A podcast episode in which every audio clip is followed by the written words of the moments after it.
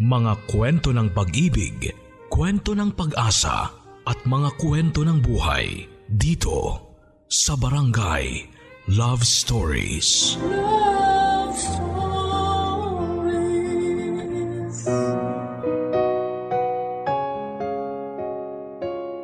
Ang pagsisiping sa kama ang isa sa mga paraan ng mag-asawa para maiparamdam sa isa't isa ang kanilang pagmamahalan. Doon din kasi nila mas makikilala ang kanilang mga tunay na ugali at kung sila nga ba ay magkakasundo sa iba't ibang paraan. Dahil lumalabas ang tunay na personalidad ng isang tao pagdating sa ibabaw ng kama. Ang sulat na ating babasahin ngayon ay pinadala ng ating kabarangay na si Angie, isang masipag at butihing may bahay na walang ibang hinangad. Kung hindi ang makasama ang kanyang asawa at mga anak. Lahat gagawin niya para hindi masira ang kanyang pamilya. Kahit pa ang pagtakpan ng kasalanan na kanyang nagawa. Pero hanggang kailan niya nga ba maitatago ang bunga ng kanyang kapusukan? Hanggang kailan niya dadalhin sa kanyang konsensyang bigat ng nagawa niyang kasalanan? At darating pa ba ang araw na magagawa niyang ipagtapat ang bagay na pwedeng makasira ng kanyang pamilya?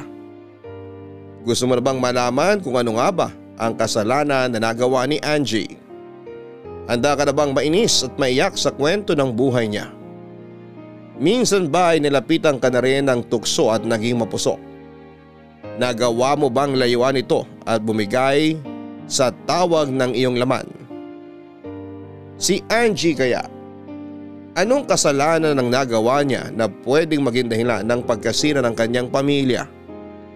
Paano niya yun nagawang ilihim sa kanyang asawa? At hanggang kailan niya pipigilan ang pag-usig ng konsensya sa kanyang sarili? Malalaman natin ang landas na pinili niya dito sa mga kwento ng pag-ibig, buhay at pag-asa. Sa nangungunang Barangay Love Stories.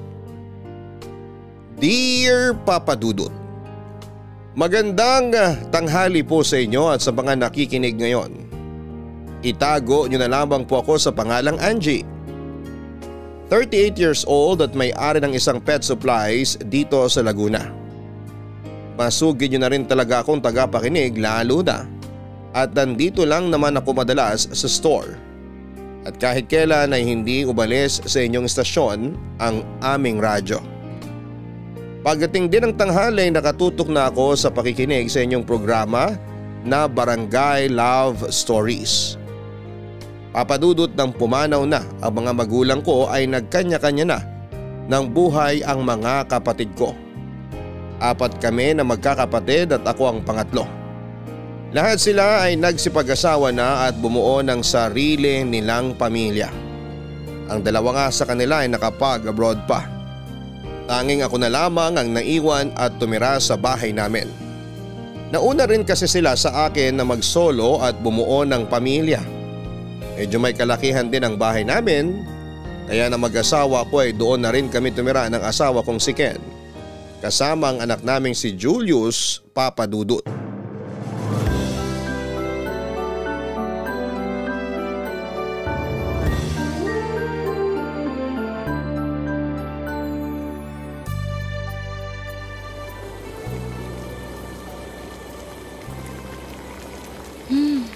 Ko na nga tong niluto ko na sinigang na maya-maya. Hmm, pwede na. Luto na rin tong isda at gulay. Pwede ko nang patayin yung apoy sa kalan. Nay, maghahaponan na po ba? Oo, pag-uwi ng tatay mo. Malamang malapit na yun dito sa bahay. Pwede po ba na pumunta muna ako sa bahay ng kaklasiko? May kailangan lang po akong hiramin na libro sa kanya. Malapit lang naman po yung bahay nila dito. Hindi ba pwedeng bukas mo na lang hiramin yon? Kailangan ko na po kasi para sa gagawin kong assignment. Ipapasa ko bukas. Naiwan ko po kasi sa bag niya yung libro kaya hindi ko nakuha nung magkahiwalay kami kaninang uwian namin. O sige, Pero wag ka nang magtatagal dun ha. Kunin mo lang yung libro tapos uwi ka na kagad. Pauwi na ang tatay mo kaya maghahain na rin ako. Opo, saglit lang po talaga ako. Okay, mag-iingat ka anak. Salamat po nanay. Bye po! Lagay ko na nga itong mga plato sa lamesa para masunod ko na rin itong mga baso.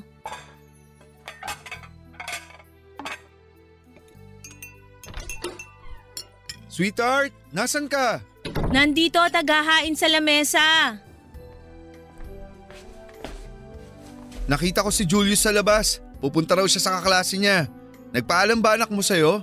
Oo, sabi niya hihiramin niya lang yung libro nung kaklase niya. Sinabihan ko na rin na umuwi agad kasi nga kakain na tayo.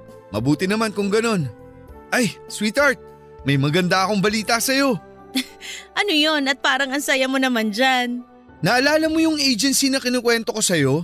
Kung saan nag-apply yung pinsan kong Sima na ngayon? Oo, bakit?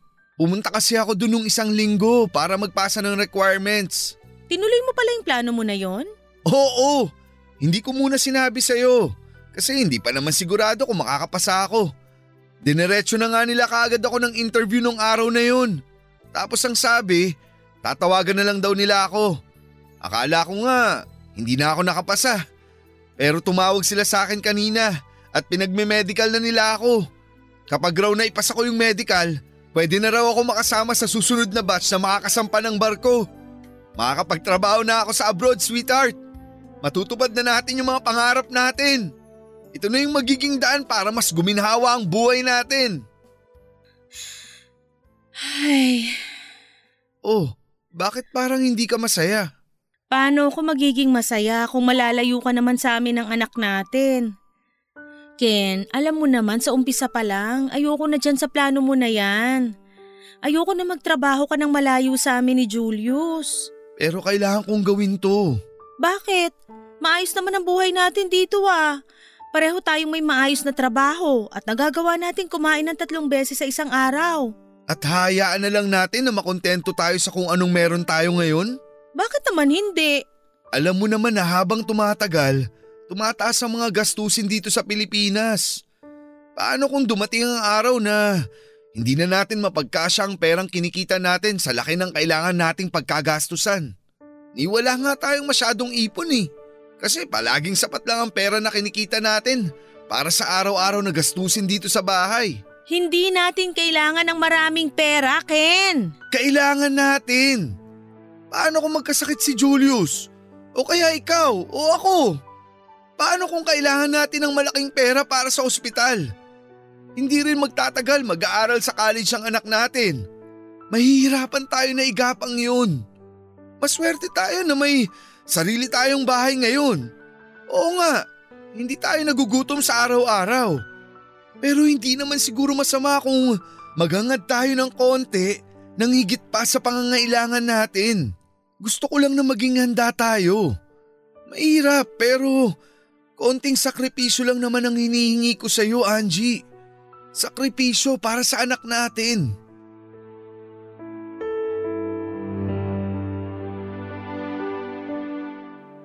Papadudot matagal nang sinasabi sa akin ni Ken na gusto niyang magtrabaho sa barko. Noong bagong kasal pa lamang kami sinabi niya na plano niyang magtrabaho sa abroad pero hindi ko siya pinayagan. Nang magbuntis ako at isilang ang anak namin na si Julius ay muni siyang nagpaalam sa akin na mag apply sa agency para makapagtrabaho sa barko. Pero sinabi ko na hindi ko kayang alagaan ng mag-isa ang anak namin. Pero nang mag 8 years old na ang anak namin ay doon siya muling nagsimula na kumbinsihin ako tungkol sa plano niya na pagtatrabaho sa abroad. Malaki na raw kasi ang anak namin at hindi na alagain. Kaya hindi na ako mahihirapan kahit lumayo siya. Papadudot maayos naman ang kinikita ni Ken sa pinagtatrabahuhan niyang kumpanya. Meron rin akong trabaho noon sa isang butik pero gusto niya pa rin ng mas magandang buhay para sa amin na mag-ina niya. May ibang pinsan din kasi siya na nagtatrabaho sa barko at nakita niya ang pag-asenso ng buhay ng mga ito. Pangarap niya rin na maipaayos ang aming bahay dahil may kalumaan na yon. Gusto niya rin na hindi na ako nagtatrabaho pa sa butik at sa bahay na lang para mas malagaan ang anak namin. Kahit labag sa loob ko ay wala na akong nagawa kung hindi ang payagan siyang umalis. Nang may pasa niya ang medical exam sa agency na pinag-applyan niya.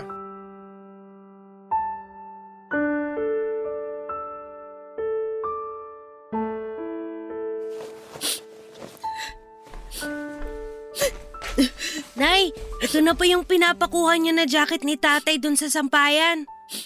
Salamat anak. Umiiyak po ba kayo? Hindi. Ano lang. Medyo sinisipon lang ako. Umiiyak po kayo eh. Di po ba ang sabi ni tatay, dapat hindi po tayo malungkot? Kasi babalik din naman po siya kagad. Hindi naman talaga ako umiiyak. Sinisipon lang ako anak. Nay, wag na po kayong umiyak. Tutuparin naman po ni tatay ang pangako niya na uuwi siya kagad, di ba? Oo naman. Alam mo naman na walang pangako ang tatay mo na hindi niya tinupad. Saglit lang siya magtatrabaho sa malayo at babalikan niya tayo kagad. Julius, anak, bumili ka nga muna ng soft drink para… Oh, anong nangyayari dito? Si nanay po kasi, naabutan kong umiiyak dito sa kwarto habang inaayos mga damit niyo. Ay, sige Julius, bumili ka muna ng soft drink sa labas para sa merienda natin. Meron na diyang tinapay at palaman.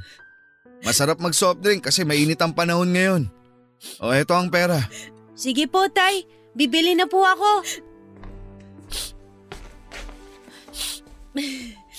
Bakit umiiyak ka na naman, sweetheart? Pasensya na. Hindi ko na rin kasi napigilan eh. Sobrang nalulungkot kasi ko habang nag iimpake ng mga gamit mo. Pinag-usapan na natin to, di ba? Ken, hindi mo naman ako masisisi. Mula nung naging mag-asawa tayo, ito ang unang pagkakataon na malalayo ka sa amin ng matagal. Hindi yun madali para sa akin. At hindi rin yun madali para sa akin o kahit pa sa anak natin. Bakit kasi kailangan mo pang umalis? Angie, pinaliwanag ko na sa'yo ang mga dahilan ko. Pero hindi ko nga maintindihan. Maayos naman kasi ang trabaho natin dito pareho kaya hindi mo na kailangan lumayo.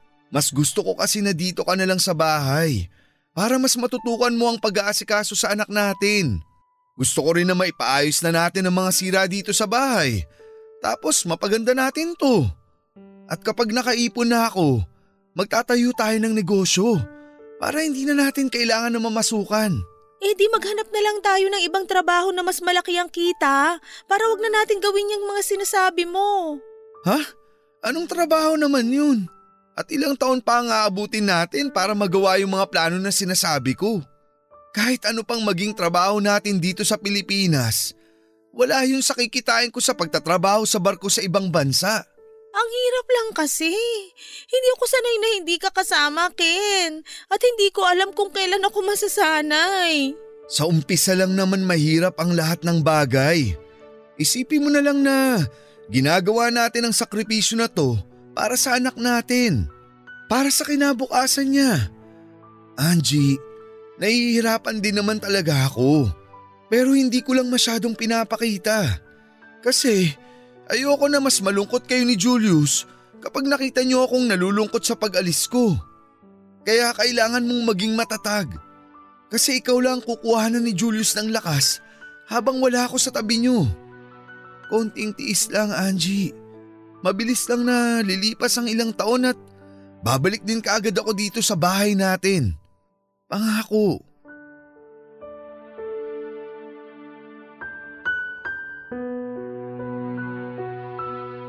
Papadudot nang malaman ko na tinuloy ni Ken ng pag apply sa agency noon para makapagtrabaho siya sa cargo ship sa Sweden, ay sumama talaga ang loob ko. Ilang araw ko siyang hindi kinausap at kinibo sa loob mismo ng bahay namin. Kasi sa totoo lang ay hindi ko alam kung paano pa ba ako magpapatuloy noon nang hindi siya kasama. Oo, magtatrabaho lamang siya ng ilang taon na malayo sa amin ang anak ko pero paano kung makakita siya ng ibang babae doon?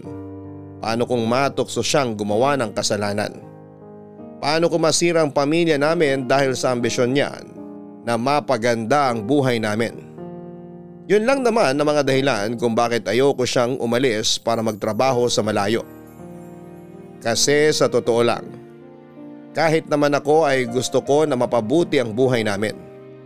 Kagaya ng ibang kapatid ko na nasa abroad, gusto ko na maibigay sa nag-iisang anak namin ni Ken ang mga bagay na higit pa sa pangangailangan niya. Pero natatakot pa rin ako na baka dahil sa pangarap na yon ay maging kapalit naman ang pagkasira ng aming pamilya. Papadudot kinausap ako ni Ken at nangako siya na hindi siya magtatagal na magtrabaho sa barko. Mag-iipon lamang siya para makapagtayo kami ng business at pareho kaming hindi na magtatrabaho na malayo sa anak namin. Titisin niya ang mapalayo sa amin para mas mapaganda ang buhay at bahay namin. Gagawin niya ang sakripisyo na yon para sa amin ni Julius. Kaya naman sa huli ay tinanggap ko na lamang talaga na kailangan kong magpakatatag habang magkalayo kaming dalawa papadudot. Pinigilan ko ang sarili ko na mapahagulhol nang ihatid na namin ni Julius si Ken sa airport. Yun kasi ang unang pagkakataon na malalayo siya sa amin mula nang ikasal kami. Nagbitaw ng napakaraming pangako si Ken. Mga pangako para sa amin ng anak namin Nangako rin ako sa kanya na pipigilan ko ang sarili ko na maiyak dahil baka malungkot din si Julius. Papas boy pa naman siya kaya hindi rin madali para sa kanya ang pag-alis ni Ken. Pero palagi kong sinasabi kay Julius na kapag umuwi na si Ken ay hindi na ito muling aalis at lalayo pa sa amin papanudot. Tapos tay, sabi pala ni teacher, ako raw po ang second honor sa classroom. Ang galing naman talaga ng anak namin. Sabi nga po ni nanay, ibibili niya ako ng bagong sapatos eh. Kasi may sasabit na naman siyang medal sa akin sa recognition day. Talaga? May medal ka ulit? Opo tay! Alam niyo naman na palagi kong sinisipaagan ng pag-aaral ko para sa inyo. Kaya naman proud na proud kami sa'yo ng nanay mo. Kasi napakatalino mong bata. Ano pa bang gusto mo na bilhin sa'yo ni nanay? Um, wala naman po kasi okay na yung bagong sapatos na bibili niya sa akin. Eh, sa akin ba? Anong gusto mong ipabili para maipadala ko dyan sa Pilipinas kapag may pera na ako dito? Isa lang naman po ang palaging request ko sa inyo eh. Ano yun? Ang umuwi po kayo. Ay, medyo matagal-tagal pa anak. Huwag kang mag-alala. Kapag umuwi na ako, hindi na ako aalis pa ulit. Promise niyo po yan, tay ha? Oo. Anak, matulog ka na. Mag-good night ka na sa tatay mo. May pasok ka pa bukas, hindi ka pwedeng mapuyat. Sige po, Nay. Saglit na lang po. Tay, matutulog na po ako. Ingat po kayo dyan palagi. I love you po. I love you too anak. Pakabait ka palagi kay nanay. O good night. Opo, Tay. Good night po. Nay, pupunta na po ako sa kwarto ko. Okay, sige. Pakisara na lang yung pinto. Mukhang ang saya ng kwentuhan niyo ni Julius habang nagtitiklop ako ng mga damit sa sala. Rinig na rinig ko hanggang dun yung boses ng anak natin. Kinuwento niya kasi na may medal na naman siyang matatanggap ngayong darating na recognition day nila. Oo, ang galing ng anak natin, no? Siyempre, mana sa tatay eh. Anong mana sa'yo? Sa akin kaya nagmana ng katalinuhan yung bata na yan. Nakita mo naman yung mga medal ko na nakatago dito sa bahay. Napakarami. Sa bagay, ako kasi, arinolang butas lang ang medal ko. Sira, kung ano-ano na naman yung sinasabi mo. Pinapatawa lang kita kasi na-miss ko yung mga ngiti mo. Um, gusto mo na rin bang matulog? Medyo late na rin kasi dyan, di ba? Oo, pero hindi pa naman ako inaantok. Ikaw ba? Busy ka na ba dyan? Hindi naman, kasi mamaya pa yung trabaho ko. May isang oras pa ako na pwedeng ipahinga dito sa kwarto. Ayan, sakto. Um, gawin uli natin yung dati. Namimiss ko na kasi uli yun eh. Anong dati? Alam mo na yun, sweetheart. Sigurado naman ako na namimiss mo na rin yung sexy time natin. Ah, yun ba?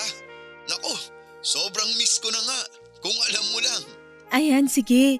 Gawin na lang uli natin yung dati para sabay tayong makaraos. Pagtiisan muna natin na dito gawin yung sa video call kasi magkalayo tayo ngayon. Wala naman tayong magagawa. Saka, namimiss na rin kitang makita na walang damit. Kaya game ako dyan, sweetheart. Talaga?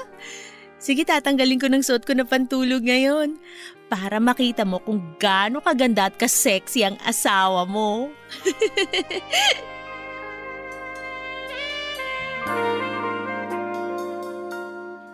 Papadudot ang unang taon ni Ken sa barko ang pinakamahirap para sa akin. Kasi doon pa lamang kami magsisimula na mag-adjust na malayo siya. Mahirap pa naman ang signal ng internet sa barko dahil may parte ng dagat ang wala talagang nasasagap na signal. Minsan ay umaabot ng ilang araw o linggo bago kami muling magkausap. Kaya naman sinusulit ko talaga ang oras kapag magka-video call kaming dalawa lalo na pagdating sa romansahan. Aaminin ko papadudot na sa aming dalawa ng asawa kong si Ken ako talaga ang mas mapusok pagdating sa kama. Ako rin ang mas makulit o sabihin na nating mas mahilig pagdating sa romansa. Kaya naman kahit magkalayo kaming dalawa ay gumagawa pa rin kami ng paraan para mairaos ang init na aming nararamdaman. Mabuti na nga lang at may sarili siyang kwarto sa barko kaya hindi siya nahihirapan na gawin yon. Sa ganong paraan kahit papaano ay naibibigay rin namin sa bawat isang pangangailangan ng aming mga katawan papadudot. Sigurado ka ba na wala ka nang nakalimutan? Opo, Nay. Okay na po lahat ng gamit ko sa bag. Hindi ka ba nahirapang mag-review kagabi para sa exam nyo mamaya? Hindi po, kasi tinulungan niyo po ako mag-review. Thank you po. Wala naman ako masyadong ginawa sa review natin. Halos alam mo na nga lahat ng sagot dun sa mga tanong na binigay ko sa iyo kagabi eh. Sana nga po. Yun din ang lumabas sa mga i-exam namin mamaya. Naku, sigurado naman ako na masasagot mo lahat ng mga tanong na ibibigay sa exam nyo. Ikaw pa. Eh mana ka sa amin ng tatay mo. Ay, nga pala. Anong gusto mong merienda mamaya pag uwi mo? Um, pansit bihon po na may maraming gulay. O sige, ipagluluto kita ng pansit bihon na maraming gulay kasi sigurado ako na pagod ka mamaya. Sasamahan ko na rin ang paborito mong lumpiang Shanghai at pineapple juice. Thank you po, Nay! Gagalingan ko po talaga sa periodical exam namin. Kahit ano pang makuha mong score sa exam nyo, proud kami ng tatay mo sa'yo kasi nakita ko kung paano ka nagsipag sa pagre-review mo. O sige na nak, pumasok ka na, baka malate ka pa. Mag-iingat ka ha? Opo, Nay! Salamat po! Bye po!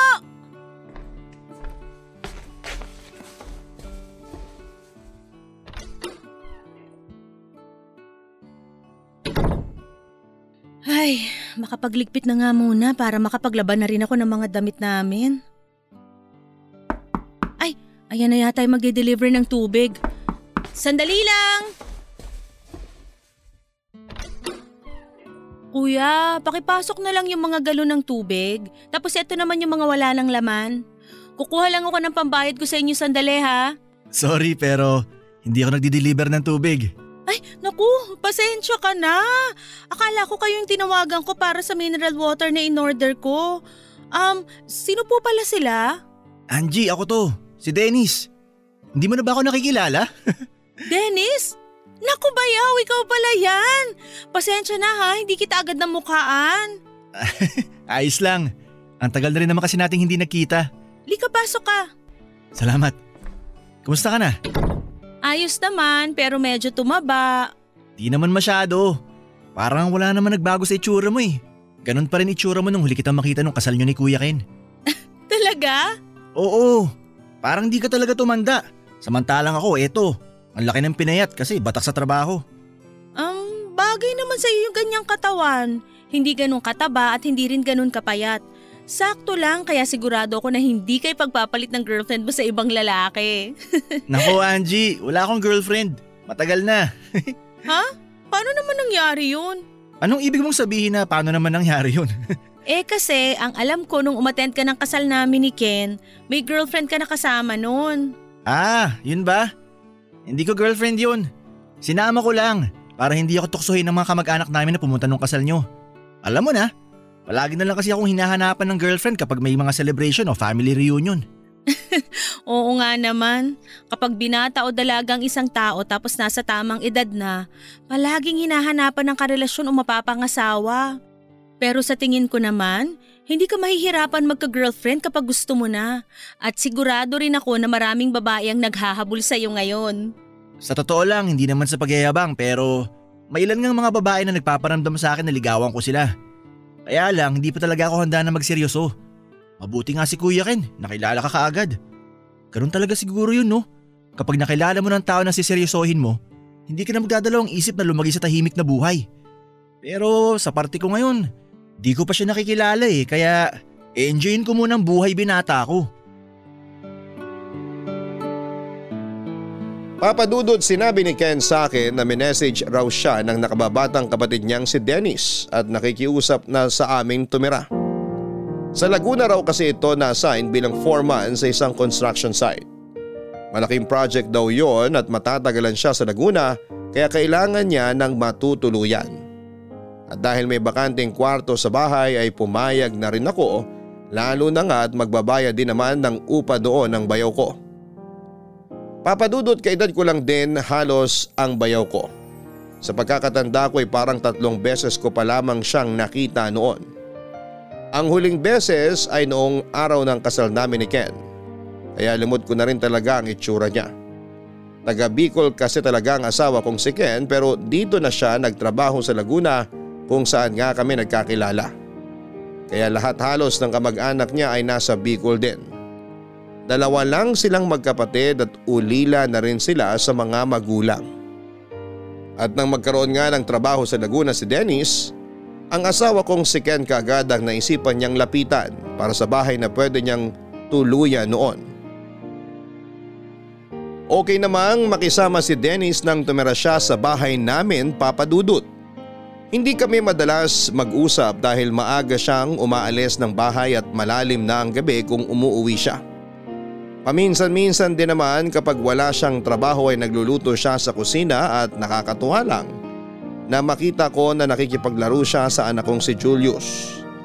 May basketball court kasi na malapit sa bahay namin at doon madalas na maglaro si Julius. Nang mapadaan ako doon ay nakita ko na tinuturuan niya si Julius kung paano tumakbo at mag-shoot ng bola sa ring. Para nga silang mag-ama na nagbabanding noon. Natuwa din ang asawa kong si Ken nang ikwento ko yon sa kanya, Papa Dudut. Ang sabi niya at least kahit papaano ay napupuna ni Dennis ang pagkukulang niya bilang ama sa anak namin. Nakita ko rin na mahilig talaga sa mga bata si Dennis dahil kahit yung mga bata sa kapitbahay namin ay binabati at nginingitian niya. Naisip ko na siguro ay gusto niya na rin magkaanak pero sadyang wala pa siyang nobya kaya hindi niya magawa yon. Hindi rin naman kami masyadong nag-uusap na dalawa tungkol sa personal na buhay niya. Pero nang minsang mainis ako dahil hindi ko makontak si Ken ng ilang araw ay naisipan ko na uminom ng alak sa may sala ng bahay. At naging daan yon para magkaroon kami ng oras na makapag-usap ng bayaw kong si Dennis Papadudut.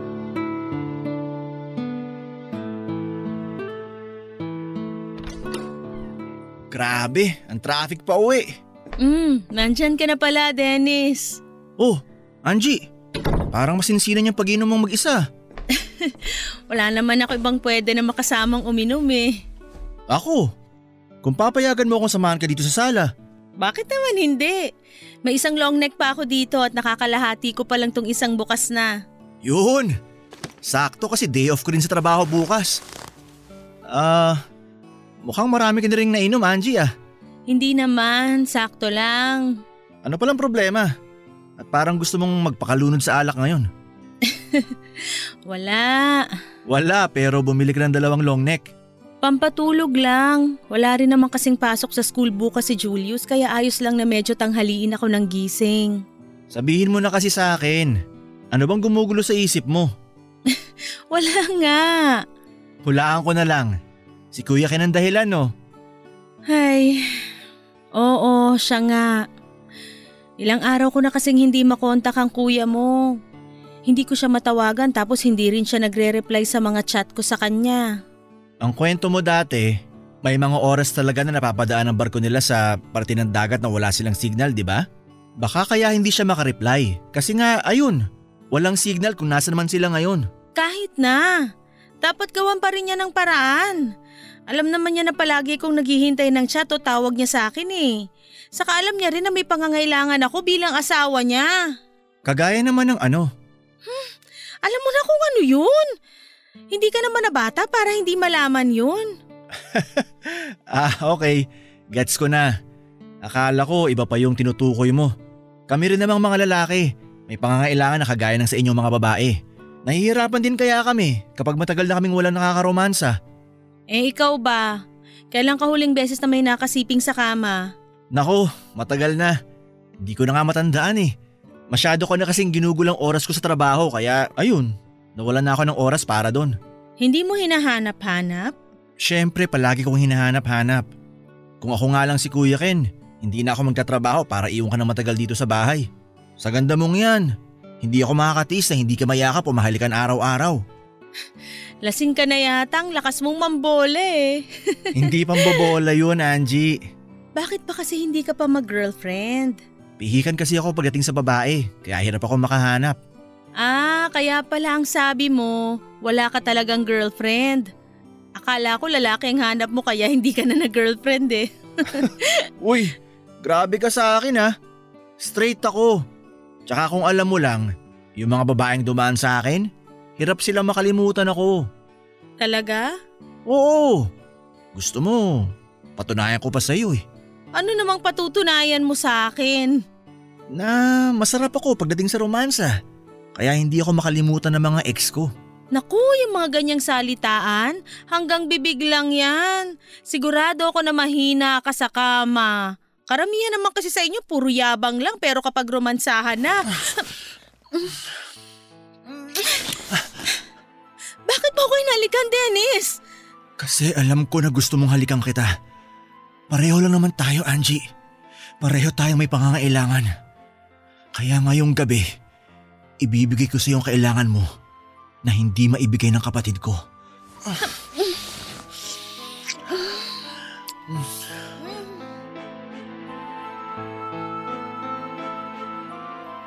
Papadudot masama lang talaga ang loob ko kaya napainom ako ng alak kahit madali akong malasing.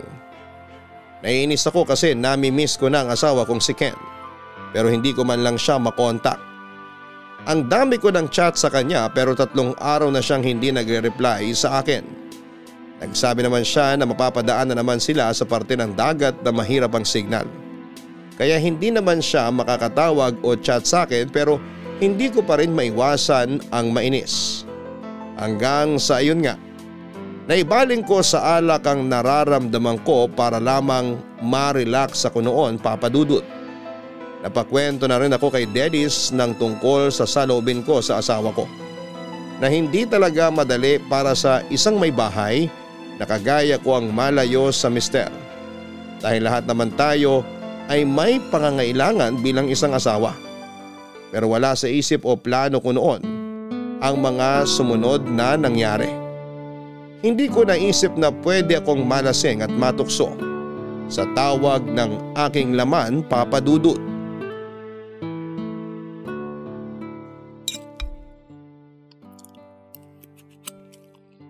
Hmm? Nay, ang sarap po nitong pancake na niluto niyo. Mabuti naman at nagustuhan mo. Opo, bagay na bagay po dito sa hot chocolate na tinimpla niyo para sa akin. Ubusin mo yan kasi baka magutom ka dun sa pupuntahan mo na practice ng sayaw nyo. Nakakagutom nga po doon kasi nakakapagod yung mga step na pinapractice namin sa sayaw. Kaya nga kailangan na kumain ka ng madami ngayong almusal. Anong oras ba kayo matatapos doon? Mga hapon na raw po. O eto, dalhin mo na tong mga pagkain na to. Meron ditong sandwich at juice. Tapos eto naman yung baon mo na pera. Dinagdagan ko na para may pambili ka ng pagkain mo sa tanghalian. Thank you po, Nay. Talagang hindi niyo ako pinapabayaan na magutom. Siyempre naman. Gusto ko na palagi kang malusog para pag uwi ng tatay mo, makita niya kung gaano kita inalagaan ng husto. Excited na po talaga ako na makasama ulit natin si tatay. Namimiss ko na po kasi siya eh. Ako rin anak. Sobrang miss ko na ang tatay mo. Hindi pa po ba siya tumatawag ulit? Hindi pa nga eh. Nagsabi kasi siya nung nakaraan na mapapadaan na naman sila sa parte ng dagat na walang signal. Kaya siguro hindi siya makachat o makatawag man lang sa atin. Sana po tumawag na si tatay. Kasi ang dami ko pong gustong ikwento sa kanya. Huwag kang mag-alala. Kapag tumawag ang tatay mo, ipapakausap ko kagad siya sa'yo. Sige po, Nay. Naubos ko na po tong pagkain ko. Alis na po ako. Okay anak, eto na baon mo. Thank you po, Nay. Bye-bye po! Mag-iingat ka. Bye anak.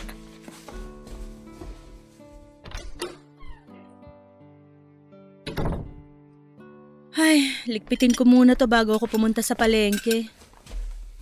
Ay, kabayo! Good morning. Dennis, ano ba?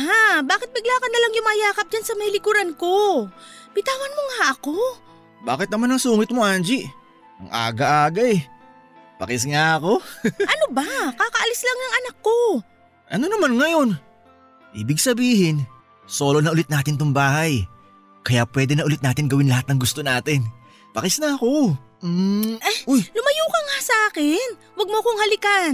Angie, huwag ka na magpakipot. Alam ko naman na gusto mo rin to. Kung ano man yung nangyari sa atin kagabi, mali lahat yon. Lasing lang ako kaya... Kaya nasarapan ka sa mga ginawa ko sa'yo, ganun. Hindi totoo yan. Hindi totoo ang alin. Na nasarapan ka sa mga ginawa ko sa'yo? Sa bawat paghalik at paghaplos ko sa balat mo? Sa mga narinig ko na mahinang pag-ungol mo kagabi? Hindi mo maikakaila sa akin na nag-enjoy ka sa lahat ng ginawa natin. Kaya Angie, aminin mo na. Kailangan mo ko.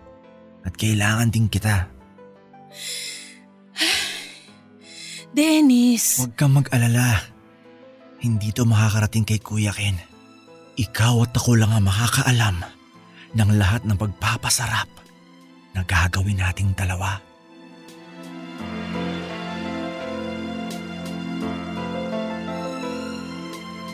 Papadudot ng mga oras na nilamo na ng init at espiritu ng alak ang katawang ko. At bumigay na ako sa bayaw kong si Dennis. Ay doon namin yon ginawa sa kwarto na inuupahan niya. Sobrang sabik talaga ako noon sa romansa kaya ilang oras kaming nagpalitan ng laway at init ng katawan. Hanggang sa pareho kaming sumuko, mapagod at makatulog. Nagising ako ng alas 5 ng madaling araw na wala ng bakas ng kahit na anong kalasingan. Bigla rin akong natauhan noon lalo na nang makita ko ang sarili ko na walang saplot sa katawan. Habang nakayakap sa hubad ding katawan ng bayaw ko. Kaagad akong umalis sa tabi niya at lumabas ng kwarto.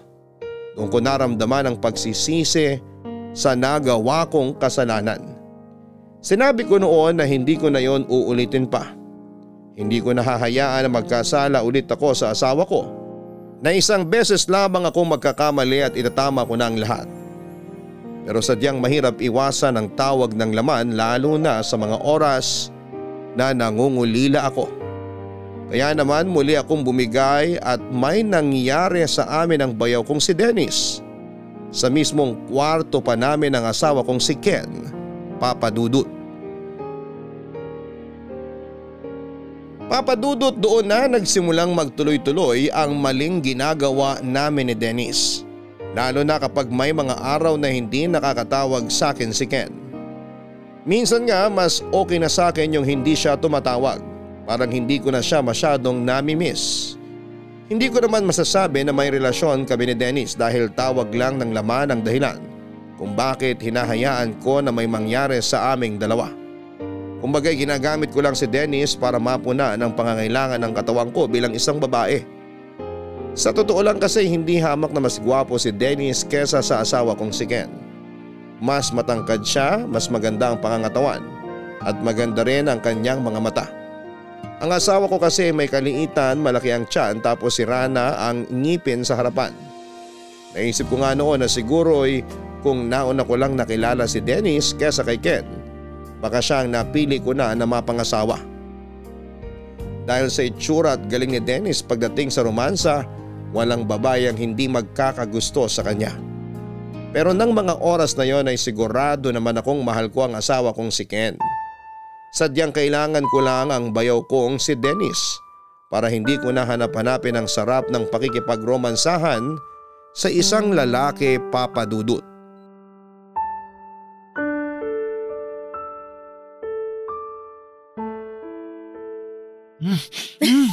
Ang bango-bango mo naman, Angie. Kilikili ko. Malakas kiliti ko dyan. Alam ko. Kaya nga ito yung gustong gusto ko na hinahalikan sa'yo eh. Sira ka talaga. Teka, mamaya mo na ba rin damit ko? Bakit mamaya pa? Tulog naman na si Julius. Baka mababaw patulog niya. Alam mo naman yun. Bigla na lang kumakatok dito sa kwarto ko. Malalim na ang tulog noon. Sinilip ko siya sa kwarto niya kanina at narinig kong humihilik na. Kaya nga pinuntahan ka agad kita dito sa kwarto mo kasi sabik na sabik na ako sa'yo. Talaga? Eh paano kung ayoko pa? Sa gagawin ko sa'yo sa kama, sigurado ako nahihilit ka pa ng ilang ulit sa akin. Kiss ko nga tong leeg mo. Mwah. Dennis, teka lang. Nakikiliti talaga ako sa paghalik mo sa Mm, Sige akin. na. Huwag ka masyadong mabilis. Ano ba? Teka nagre-ring yung phone ko. Abutin ko lang dun sa may kama. Mamaya na. Titingnan ko lang kung sino yung tumatawag. Ay, nagpa-video call si Ken. Mamaya mo na sagutin yan. Hindi pwede. Nabibitin ako eh. Alam mo naman na, kanina pa ako nasasabik sa'yo. Teka, wag mo muna akong halikan. Tumigil ka muna. Uupo lang ako dito sa kama. Diyan ka lang sa kabila para hindi ka niya makita. Ay, sige. Bilisan mo lang ha. Baba mo rin agad yung tawag. Oo, ibababa ko rin agad to. Sige na, sasagutin ko lang tong video call niya. Huwag ka maingay ha. Hi, sweetheart. Sweetheart, buti gising ka pa. Akala ko tulog ka na kasi ang tagal mong sumagot eh. Um, sorry sweetheart. Ano kasi, galing ako sa labas ng kwarto tapos nandito sa kama tong cellphone kaya hindi ko kagad nasagot. Ayos lang. Si Julius ba? Gising pa? Naku, kanina pa tulog. Napagod siya sa paggawa ng school project niya. Sayang. Kasi gusto ko pa naman sana siyang makausap. Sasabihin ko na lang sa kanya bukas na tumawag ka. Sigurado ako na maghihintayin sa tawag mo uli. Okay, sige. Teka, ano yung mapula sa leg mo? Ha? Ah, ano lang to? Rashes kasi alam mo na mainit na ang panahon ngayon dito. Kaya nagkaka-rashes na naman ako. Lagyan mo na ng gamot bago pa yan lumala. Ah, nilagyan ko na to kanina. Baka bukas wala na rin to. Ah, Um, sweetheart, matutulog ka na ba? oo sana. Mm, Bakit mo natanong? Baka kasi pwede na, alam mo na, yung kagaya ng dati. Namimiss ko na kasi yung sexy time natin sa video call eh. Ha? Ano eh, pagod rin kasi ko ngayon. Ang dami ko kasing nilaban kanina. Kahit saglit lang. Hindi ba talaga pwede? Next time na lang, sweetheart. Pagod kasi talaga ako. Naglinis din kasi ako ng lababo at banyo kaya ang sakit ng katawan ko. Ganun ba? O sige, ayos lang. Magpahinga ka na lang muna. Okay, sweetheart. Magpahinga ka na rin dyan, ha? Bye! Bye, sweetheart. Sa wakas natapos din.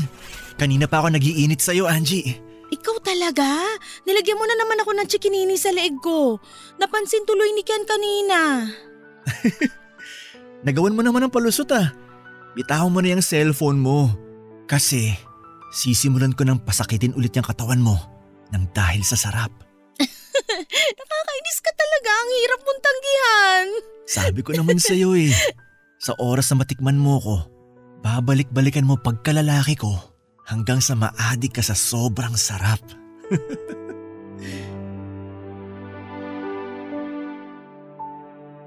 Papadudot halos lahat na yata ng sulok ng bahay ay naikutan na namin ni Dennis habang kami ay nagroromansahan. Pero ang pinakapaborito naming parte ay yung mismong kwarto at kama namin ng asawa kong si Ken. Kaya naman doon talaga kami madalas na gumagawa ng kasalanan at nagpapakasarap. Minsan pa ay tinatanong ako ni Dennis kung ano na raw ba ang totoong namamagitan sa aming dalawa at sinabi ko sa kanya na wala kaming relasyon.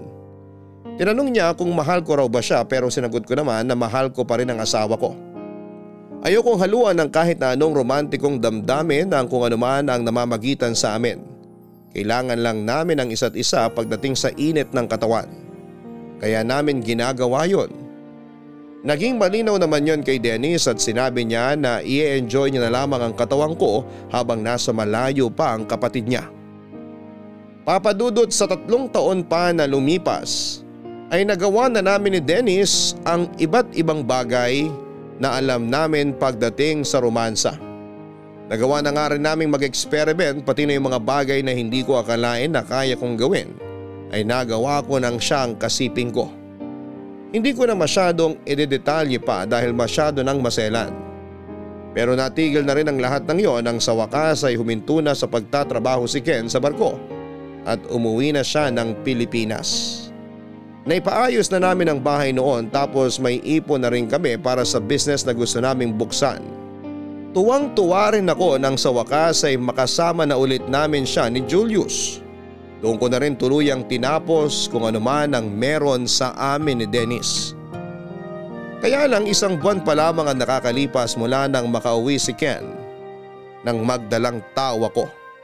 At ng mga oras na yun ay sigurado ako na hindi ang asawa ko ang ama ng ipinagbubuntis ko. Pero pinalam ko pa rin kay Ken ang tungkol doon at pinaniwala ko na sa kanya ang batang pinagbubuntis ko papadudot.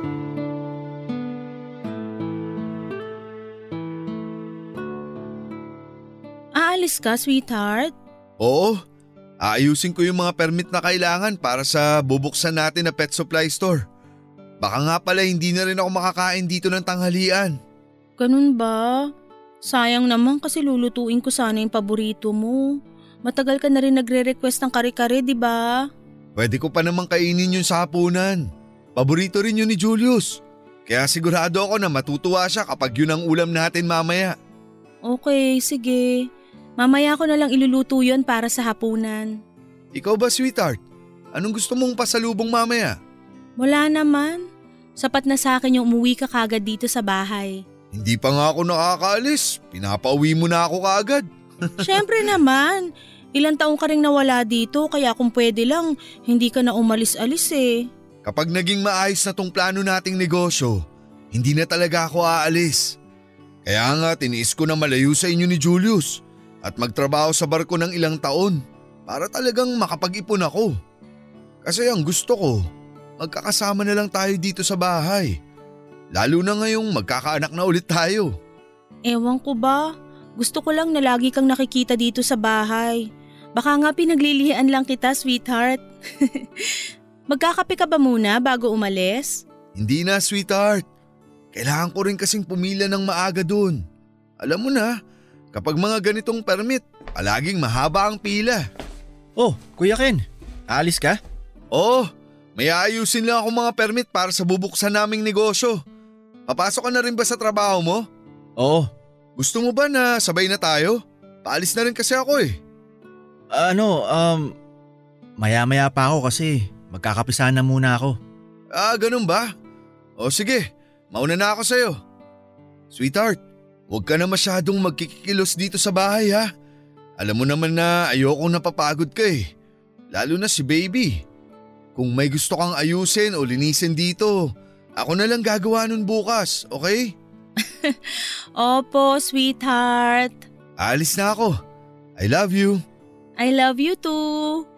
Hoy, Dennis, Ano yun kuya? ninong ka sa second baby namin ni Angie ha. Ah, oo naman, syempre.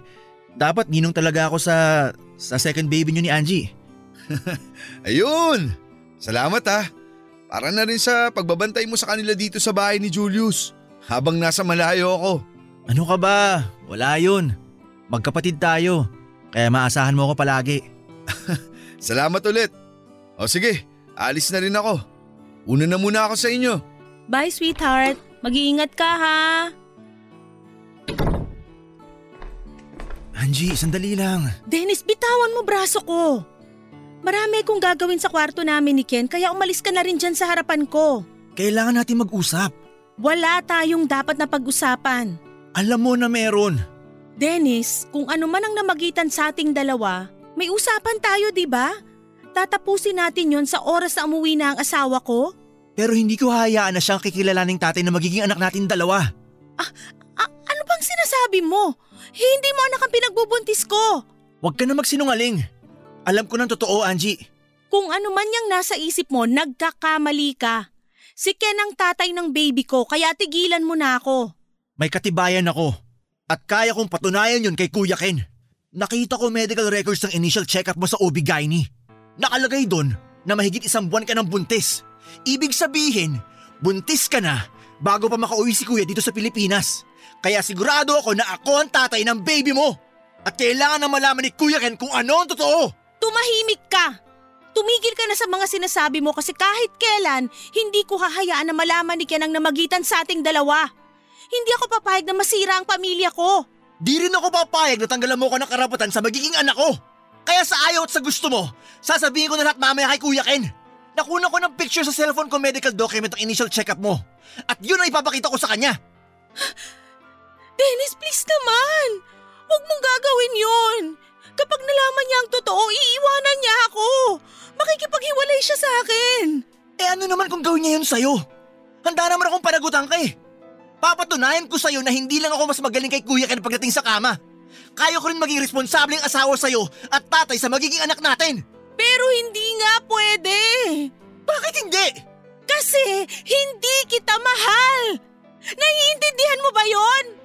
Si Ken ang mahal ko kaya hindi ko hahayaan na masira ang pamilya ko! Matagal nang sira ang pamilya mo, Angie.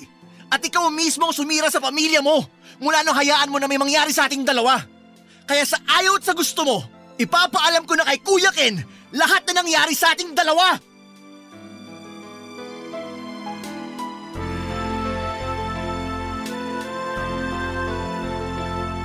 Papadudot nang sabihin ni Ken na uuwi na siya ng Pilipinas. Nag-usap na kaming dalawa ni Dennis na ititigil na namin ang ginagawa namin. Nung una nga ay ayaw pa niya at sinabi niya na handa siyang maging totoong kabit ko. Yung tipo na kahit magkasama na ulit kami ni Ken sa bahay ay maghihintay na lamang siya ng mga nakaw na sandali para sa aming dalawa. Pero hindi ako pumayag dahil natatakot talaga ako noon na baka tuluyan ang masira ang pamilya ko. Ayokong malaman ni Ken ang naging kasalanan ko sa kanya at sa relasyon namin. Kaya sinabi ko na hindi pwedeng mangyari ang gusto ni Dennis.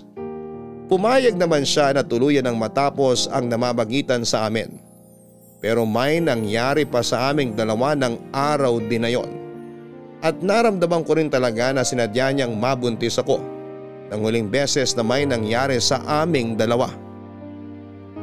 Nang makauwi naman sa bahay si Ken mula sa ibang bansa ay naiyak siyang niyakap ako at ang anak naming si Julius Papadudut. Labis din ang pasasalamat niya noon kay Dennis dahil sa pagbabantay daw nito sa amin ni Julius. Palihim pa kaming nagkatinginan ng bayaw ko habang yakap ito ng asawa ko. At grabe talaga ang pag-usig sa akin ng konsensya ko noon. Kaya naman pinilit kong makabawi kay Ken. Naging mas malambing ako sa kanya at pagdating sa pakikipagromansahan, ako talaga ang mas nagtatrabaho. Nagulat nga siya dahil parang ang dami ko na raw alam na gawin. Sinabi ko lang na pinag-aralan ko yon para makabawi kami sa pag-uwi niya.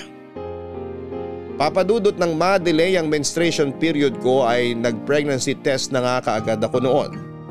At naiyak ako sa kaba nang makita ko na positive ang lumabas na resulta. Mabuti na lamang at ako lang mag-isa noon sa bahay. Kinakabahan ako kasi malakas na ang kutob ko. Ang bayaw kong si Dennis ang tatay ng ipinagbubuntis ko. Kaya naman nagpa-check up na rin ako noon at nalaman ko nga na mahigit isang buwan na akong nagdadalang tao. Doon ko na kumpirma na tamang hinala ko kasi isang buwan pa lamang si Ken noon sa bahay namin. Papadudot hindi ko na talaga alam ang gagawin ko noon lalo na nang pagbantaan ako ni Dennis. Nasasabihin niya sa asawa ko ang tungkol sa aming dalawa. Lalo na ang tungkol sa tunay na tatay ng baby na ipinagbubuntis ko. Hindi niya pwedeng malaman yon dahil ayoko masira ang pamilya ko. Ayokong maghiwalay kami ni Ken at matawag ako na maruming babae. Ayokong masakta ng asawa ko dahil wala siyang ibang ginawa kung hindi ang paglingkuran at mahalin ako. Kaya nang umalis si Dennis para pumasok sa trabaho, naiyak na talaga ako at pinagdasal ko na sana ay hindi na siya makauwi pa. Dahil ayoko na magkaharap silang magkapatid at malaman ng asawa ko ang tungkol sa amin ang bayaw ko. Hindi ko alam papadudot kung papaanong tila pinakinggan ang dasal ko ng mismong araw din na yon. Buong maghapon akong hindi mapakali dahil sa pagbabanta na iniwan sa akin ni Dennis. Nang makauwi nga si Ken sa bahay ay napansin niya na balisa ako. Pero sinabi ko na lamang na medyo masakit ang ulo ko. At habang naghahapunan kami sa komedor ng bahay, nagulat na lamang kami sa dumating na bisita at nagpakilalang katrabaho daw ni Dennis. Sinabi niya sa amin na patay na ang bayaw ko. Dahil nabagsakan daw ito ng gumuhong pader ng building na ginagawa nila. Naluha noon ang asawa ko at pati ako ay naiyak na rin. Magkahalong emosyon na ang nararamdaman ko. Lalo na nang makita ko ang katawan ni Dennis na wala ng buhay. Hanggang sa siya ay mainibing na. Naiyak ako dahil pakaramdam ko ako ang may kasalanan kung bakit siya namatay. Papadudot ilang taon na rin ang nakalipas mula nang mangyari ito. At ngayon ay mag-aapat na taon na ang pangalawang anak ko. Habang lumalaki siya ay mas nagiging kamukha siya ni Dennis. Ni wala siyang nakuhang kahit na anong itsura namin ng asawa kong si Ken. Palagi pang ang nagbibiro si Ken na siguro raw ay kay Dennis ko pinaglihi ang anak namin kaya kamukhang kamukha ito ng kapatid niya. Ang hindi niya alam ang kapatid niya mismo ang tunay na tatay ng pangalawang anak ko.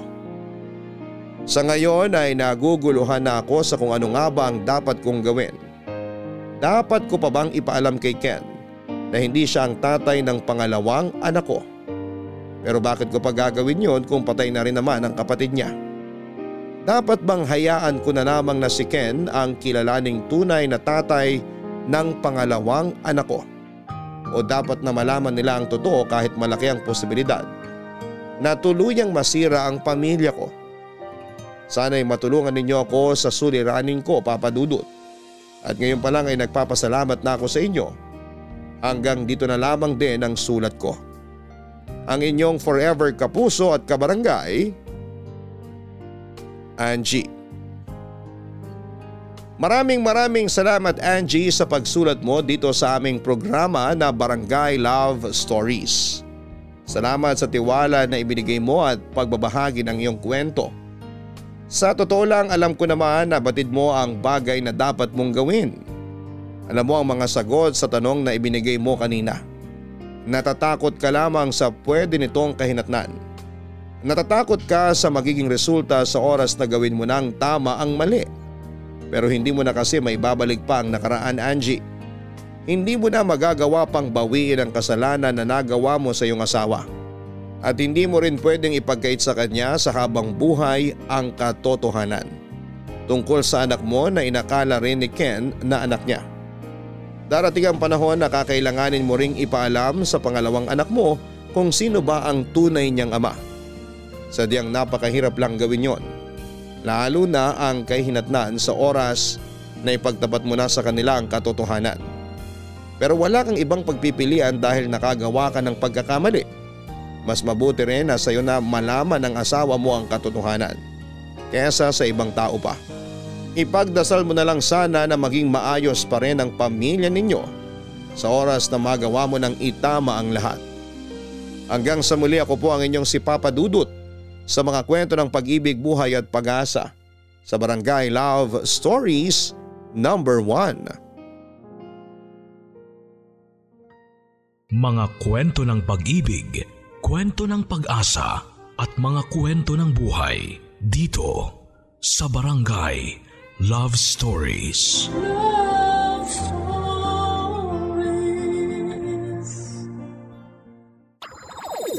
Nagustuhan ng iyong napakinggan? Ituloy yan via live stream sa www.gmanetwork.com/radio.